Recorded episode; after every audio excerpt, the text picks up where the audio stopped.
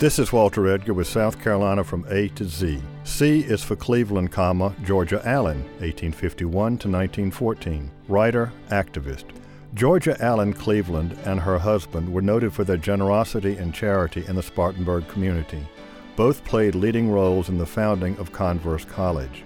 She kept a diary from 1890 to 1914 in which she chronicled life as an upper class married Southern white female. Because of the richness of her entries, she left a legacy of South Carolina upcountry history that documented local, state, and regional history. Her diary is a valuable record of Victorian female domesticity from the grand to the mundane. Georgia Allen Cleveland's delight in her children, her strong Episcopal faith, and her charity to others are prominent features throughout her diary, and this serves to underscore her character as an authentic authoress of South Carolina history and Southern womanhood.